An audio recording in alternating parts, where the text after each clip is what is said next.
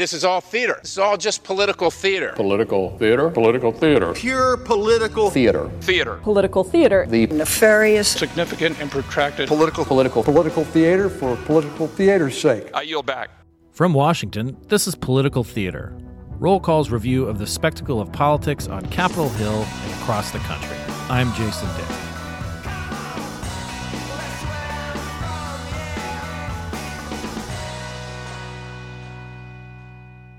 Good documentaries tell stories that work on multiple levels.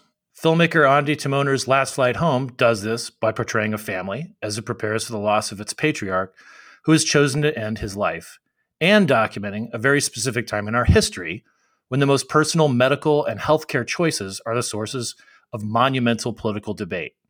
The fact that the family is Timoner's own gives the movie an extra resonance and she is sharing not just the movie, but her perspective on the politics surrounding it.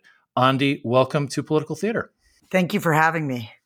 Let's talk a little bit about this movie, and, and I'll, I'll preface it just a little bit by saying that for those who who may not have have caught um, this this particular film, which is streaming now on Paramount Plus, it was shortlisted for an Academy Award. Uh, they may know you from Dig, uh, which won the Grand Jury Prize at Sun, uh, Sundance back in 2004, which is a movie about the Brian Jonestown Massacre and Dandy Warhols. So you have a wide range of, uh, of, uh, of, of interests. You've done a feature film about Robert Mapplethorpe. But this movie, I, I dare say, this must have been your most personal one that, that you've undertaken. Absolutely, and and and honestly, Jason, I didn't I didn't intend to make the movie at first. I was uh, I actually thought that my instinct and drive, I felt this urge to film my father when he was coming home from the hospital to begin hospice and begin this 15 day waiting period before he uh, took the end of life option act in California to end his life. I I was just panicked about forgetting him. It was really uh, something that I felt like I have to just bottle him up. It wasn't intentional that I was going to make a documentary at that time. And I actually went to see a therapist because I was concerned that what I was doing was maybe inappropriate or was going to be mediating my own experience, hurting my father in some way, hurting my sister in some way. So I just I wanted to make sure that this was the right the right decision. And the therapist, to my surprise, said, if you feel like you should film, you should film. And then I called my father in the hospital and instead of just saying yes when I asked him if I could film when he when he came home, he said, "I instinctively know you're on the right track," which I thought was a really interesting answer because I, I it took till after his death till I knew what track I was on. And also, this is all happening, you know, during COVID. I mean, your your father had been hospitalized. You you almost, I mean, you get a, at, at, this little bit in the film, you, you, you almost kind of break him out of the hospital, um, and and he goes home for for hospice, and he ends his life on on uh, March third, twenty twenty one. And so this is all happening. I mean, this would be difficult under any circumstances, but especially ones where we're really in just the the the worst possible time during the COVID nineteen pandemic. Yeah, it was something where we were worried as we gathered. You know, the the great the great gift. Uh, you know, a lot of people when they see this film, they thank us. I mean, really, we've heard from thousands and thousands of people thanking us for sharing this story. But the real gift was the law itself, and and because there was a date, um, even though it was really scary to lose dad on that day, we knew what day, so we could actually gather. Uh, the family could come from New York, the kids could come home from college. But yeah, because of the pandemic, we were certainly concerned that we would be uh, transmitting COVID. Um, and ironically, dad actually had the vaccine in uh, in the hospital right before he came home. So that was kind of interesting because it was like he's getting vaccinated, but he's going to die in two weeks. Um, but he's I guess wanted to make sure he didn't die of COVID nineteen. So right. Yeah. um, and then uh, just uh, I, I, I do want to get a little bit into you know some your some of your interactions with members of Congress. Uh, we met a couple of days ago. We're, we're, we're uh, doing this on June 7th, a Wednesday, but we met earlier this week, a Monday, when you did a, a, screening at the Eaton Hotel here in DC, but you're also meeting with members of Congress. I want to get to that in a second, but I also want to get to something, uh, you know, a little bit stay in the personal angle because um, your family uh, was here, uh, your your mother, your your brother, a lot of your nieces and nephews were here, and one of the things that was that struck me as we were talking before the, the, before the movie, before the screening, and before the panel that that uh, that you all were kind enough to do afterward. Your brother uh, Michael, who's a, who's also a film uh, in the film business, he's an editor. Uh, he he said, you know, there's so much attention in our in our lives to to truly joyous occasions, you know, the, of of of birth and anniversaries and reunions and graduations. We have all of this ritual and all of this meaning put into different points in our lives except for death. You know we, we don't approach it with the same sort of of planning. And that's what Heath was thinking about throughout this process of the of the film and then obviously of seeing the seeing the film. And I thought what what was was something similar going through your mind too as you're doing that that this is like this is a universal thing you're doing. This is very personal with you and your family, but it just also seems to be this universal thing. It come, you know, death comes for us all, and you're sharing parts of this with with you know the rest of humanity here with this film.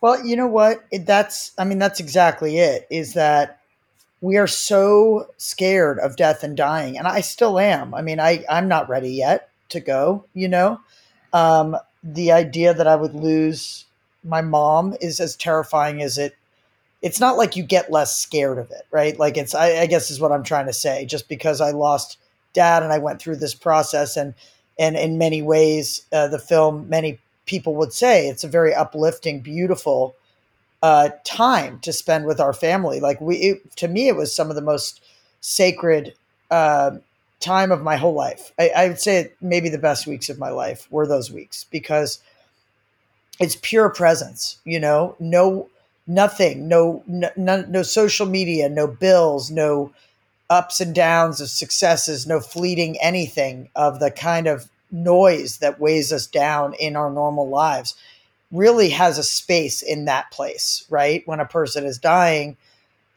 that's it. That's what matters. And it is a chance if we if we can, if the person is, you know, still sharp as we were blessed that dad still had his, his mind intact, it's a chance to go through a person's life and the the most important and most most uh, meaningful moments sort of rise to the surface and and nothing else is in that room. And so it was a beautiful time uh, to spend but um, it is something that we don't see a lot of representations of because death is so scary to us. And and it's made scarier by our media which just shows us images of mass shootings and mass accidents and then you know our entertainment which is usually violent death right you don't really i was speaking to an expert professor and, and she said you know an expert on death at usc and she said there's there's like no current modern representations of children or people around a deathbed. It used to be something that was painted, you know, before photography. In our time, it is not something that's done as much. We don't know that it's done. I'm sure it is done, but we don't know that, right? Like like people protect their children from death. And that is actually hurting them. That's actually robbing them of a chance to have closure, of a chance to gain wisdom and love that they can carry with them forever from that person who's dying and uh, and that person who's dying should be celebrated uh, as they were when they came into this world. And that's something that i don't think we think about too much. I certainly never did um, until i was in this position and when i went through this. And that's why we shared the film because in many ways even though we felt like we were sort of walking on the moon in our parents living room we came together as a family and it was something that I thought perhaps could provide uh, a bit of a guide on how to die, how to let go of loved ones, and and even how to live. You know, and you see as you see my father struggle with, you know, long held shame from losing his financial means and his ability to support his family uh, due to this accidental stroke he had 40 years prior. You know, you see him get pushed out of the airline that he created, and he was quite the innovator and uh, really a, a pretty well known businessman who brought deregulation through Congress. Um, but by the time he's dying, he thinks he's failed. And you come to see him in the course of the film let go of that shame by voicing it and i think you know i hope that it helps other people let go of of shame that they're holding even if they're in their 40s or 30s or 20s you know um, that that they don't need to hold on to because love and how we love and how we treat others is really what matters and i think it's nice to have a document that kind of returns you to that in some way um, so that was the reason i released it and uh, yeah, I just uh, wanted to note too that your father, um, for for pe- people of a certain age, they might have even flown on his airline. He was the founder of Air Florida, uh, key figure in deregulating the airline industry because it was a low cost carrier and it wanted to offer its services in a way that uh, didn't uh, didn't jive with what the big boys were doing. And so, if if uh, you know in the in the seventies and eighties, you were a person who was flying on a low cost fly, uh, carrier, uh, you have uh, Eli Timoner to, to thank in, in part. Uh, so this this uh, you know this this part of this chapter of his life, you know, um, is is something that, as you said, I mean, this was this height of success, and then he had this stroke, which had been, you know, he had been um, suffering, you know, just for years, you know, just the the shame and being pushed out and so forth, and you know the the way that he comes to grips with that you know, through talking to you all particularly and and you know your sister i should mention is is a rabbi uh, and and is there sort of as a as a providing the spiritual you know sort of rituals for some of that is is pretty pretty extraordinary. And i think you know as as a representation of ways that people younger can see how to die. I mean your your nephew uh eli owen who was the, on the panel with us the other day too i mean he had such a great take on it that you know this is a kid in their 20s right? And and saying like this was the most visceral best thing that i've been through. And you know it's easy to make fun of of young people now because they you know they're because of social media and how the addicted they are to phones and so forth. But that was that was something that was very grounding to hear that yeah i i think those kids were you know were changed forever from this experience. I know they were. They've all participated in different q and a's all five grandchildren. And in fact the movie played you know parents weekend at oberlin college. 100 kids and families came uh, and it changed their weekend totally. Changed their conversations to be so much more authentic and open. Um, people were admitting you know things that they have held on to to, to one another um, my brother's family also Gigi goes to the youngest grand, you know, the granddaughter goes to Oberlin, and my father's grandson, my son Shuki, goes to Oberlin, and uh, people were really changed by it. The twenty year olds were crying, but also laughing and holding on to sometimes their grandparents, you know, that they're going to have to say goodbye to, and they just don't have a roadmap for that, you know. Um, so we've had that reaction, University of Oregon, Telluride we've had that reaction from people in their 20s that uh, really feel like they need this document. I think it's a scary plunge for people to take. They think, oh, we're going to watch a man die in this movie, you know, but really what you see is it's really a love story in a lot of ways. It's just a, it's, it's really a, a love story, multi-generational family love story, I think. Um, but it became a political document for me. Um, as I started to to have families come up to me and crying about you know their their loved ones begging for mercy and them having no recourse to help them and i started to realize like this is a this is a vision of medical aid in dying which is an oft misunderstood basic human right and that if our father hadn't had that right everything you see in that movie all the beauty all the love all of the closure would never have happened. And dad he went from you know down and out at the beginning of the film totally despondent feeling powerless wanting to leave this earth immediately to really uplifted and funny and you know as soon as he had agency again over his body it changed the game for him. And and that's been consistent with every single person we've met whose family member has been lucky enough to be in one of the 10 states in our union that has this right um, they all report back that the family has closure and the person dying has peace and hope and is able to kind of come back to life and and go out lighter because of it. Um, so that to me feels like important, you know, to pay it forward. That it's important that that this very personal, private, originally private document that I created um, is is something that is used to change the lives for hopefully millions of terminally ill people. And so that's why we were just in Washington, um, meeting with lawmakers and and screening the film. Yeah. Yeah, and one of the lawmakers uh, who you've been working with uh, in Washington and visited with uh, is, is uh, freshman uh, Congresswoman Brittany Pettersen, and, and, worked with her on a previous film too. Uh, so you, have got some, you know, relationships with members of Congress. a former Congressman Ben McAdams also had, had worked had worked with. It's coming clean, yeah, coming yeah, clean. Both, about, yeah. yeah, they were both um, in in this film uh, coming clean. They they were the the political angle of the film. The film is about solutions to the opioid epidemic. Is about that. You can see it on Amazon, etc., on all the you know streaming platforms.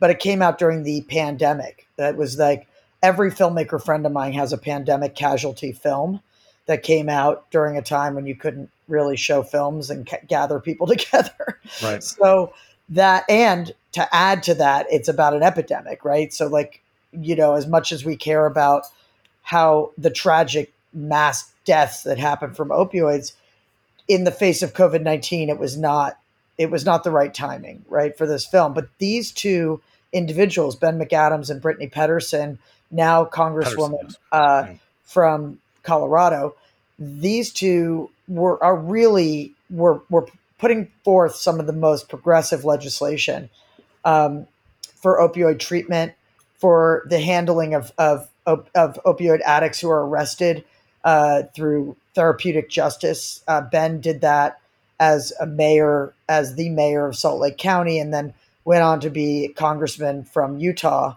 And um, they they are really like they they will renew your hope in our elected officials if you spend any amount of time with either one of them. Um, but yeah, I called Brittany when I was looking at the federal uh, ban. There's a funding ban uh, for Medicare and Medicaid to be able to fund the medicine or any of the treatment around medical aid and dying. It's called ASFRA, and it's a it's an act from 1997 in reaction to Oregon being the first state to make it legal for people who are terminally ill with less than six months to live to end their lives. And uh, as it was that Kevorkian time, you know, where it was just kind of this knee jerk reaction where they said, well, certainly the federal government's not going to participate in this. Well, what that means is that the 10 states where it is legal, they and and Brittany, when I called her, she you know she's new to Congress, but she also had no idea. She supports the right to die. Colorado has that right to die with dignity for its terminally ill uh, residents, and yet if they don't have enough money to pay the medicine, and you see me hand over my credit card in last flight home, uh, cost nearly over a thousand dollars when you consider the messenger and everything. Yeah, for the medicine that Dad took at the end of his life, and to end his life in in Colorado or in Oregon or Washington or New Jersey or Vermont, where the right exists, or even there in Washington D.C. Um, they you just yeah you need to have a certain amount of money or you can't afford to die the other thing that's crazy is if you're a veteran and you're in a va hospital there's a ban a gag order on the hospital telling you that you uh, have this right to die so you don't even know and i'll tell you this jason like we talk about death and dying so little in our society that even though my brother and sister and i are, are very you know well read, educated people. We're all we all went to Yale, you know, etc. Like my mom reads the news daily. We didn't know that there was this right in California. And I met a woman the other night at a reception here in LA, and she said she was driving her mother to Oregon to do medical aid in dying. And I said, Well, where does your mother live? She said, San Francisco. So there's just very little knowledge of even that the law exists. But certainly in a hospital, they should inform you of that. And um, so we came to Washington as a family to lobby for uh, ASFRA to be reformed, and, and Brittany Pettersen, bless her, is working on a bill. She immediately said we need to repeal that. Uh, repealing might be too much to ask at this point in a Republican House, but reforming it to allow states their basic rights as states um, for the 10 states in which it exists in Washington does seem like a reasonable ask. Um, so hopefully, uh, we'll call it Eli's Law. Hopefully, Eli's Law will pass. Uh, but we were there meeting with, um, gosh, Jan Schakowsky's office. Uh, we were we were with Jamie Raskin's office. We were with, um, gosh, I can read you the list if you want. We met with so many different. Let's see, Judy Chu, Earl Blumenauer, Representative Dan Goldman's office, Representative Dan Newhouse. We actually gave him an elevator pitch. Uh, he's a congressman from Washington, a Republican, and we gave him an elevator pitch. Like we ran into him in the elevator uh, yesterday, and he was so interested. His uh, father-in-law is being put into palliative care as we speak, and he stepped out of the elevator and was very happy that his law, his state had that law. Um, yeah. Representative Jerry Nadler's office, Senator Dianne Feinstein's office, Senator Alex Padilla's office, and Gillibrand or Gillibrand. I'm not sure how she says her name. Jill, yeah, Gillibrand. Yeah, Gillibrand's office. Yeah, yeah uh, really, we actually met with some wonderful people. So I think I have a lot of hope in this. Uh, it's just the beginning. Yeah, and I want I want to be respectful of your time because I know you've got some other things to do. But I I I wish you all the best. I mean, this this movie is getting a little bit of a uh, you know sort of a second life through the these efforts, and and I think that you know documentaries are always um, it, it's always hit or miss. You know what's what's the, what the public will respond to, but it does seem that this is something that uh, this concerns everybody. And again, it's it's streaming on Paramount Plus uh, r- right now. Uh, so if you have a Paramount Plus uh, subscription, it is available there. And also, I just wanted to note too that you're you've got another movie coming out soon, The New Americans, where you have another uh, uh, former member of Congress, Cindy Axne, which is about you know our sort of current uh, media culture and and and so forth. And and uh, when is that going to be out? Uh, so so I am not sure when it's being released. Uh, Paramount uh, Republic Pictures, which is Paramount subsidiary, um, picked it up before its premiere at South by Southwest. And I have drafts of uh, the trailer coming my way on a you know weekly basis. So I know they're working on marketing materials, but I'm not quite sure when it'll be released. It's doing the festival circuit now. We just played Mountain Film and Telluride in Dallas and Milwaukee, and uh, we have requests coming in all the time. It's going to be premiering in Australia soon. Um, but it is really, it also uh, features Representative Sean Casten of mm-hmm. Chicago, of yep. Illinois. Um, and he talks about, you know, the insurrection and the fear as he was hiding in his office. Um, and, and both of them talk about sort of this fever pitch mob mentality that can form instantly on the internet. And uh, the film really sort of charts the insurrection and the GameStop squeeze and the look at sort of the effect of technology and memes on our psychology and our on our behavior as a, as a society. Um, it's a really ambitious film. It's exactly the opposite of Last Flight Home. If you want to talk about two sides of one brain, just totally, totally confusing to work on both of those at the same time, but I did. um, and what I tried to do was tell the whole film really from the language in which you know millennials and Gen Z sort of communicate, which is through memes and Discord groups, and so it's it really takes you inside that world inside the game, inside the revolution game, if you will. But a lot of these kids grew up watching their parents lose everything in the 2002, you know, 2008, 2009 financial crisis and, uh, and saw very little repercussions. And it, it, memes can really trigger a certain amount of discontent that, that runs through our blood now and causes us to react. And, uh, so taking down Wall Street in Washington it doesn't the the repercussions of that don't necessarily uh, come first to mind when you're a gamer and you've been raised on games. And so it's a complex film, Jason. I'm trying to sum it up for you, but it is definitely entertaining, and I can't wait to share it with you. That's for sure. I look forward to it. But in, in the meantime, you know, good luck continuing to talk about Last Flight Home. Again, I encourage all of our listeners to give it a give it a, a watch. And um, Ondi, thank you so much. You've been great. It was great meeting you the other day. It's I'm really glad we got to do a podcast uh, to to follow up, and we'll we will. I have a feeling we'll uh, be talking again.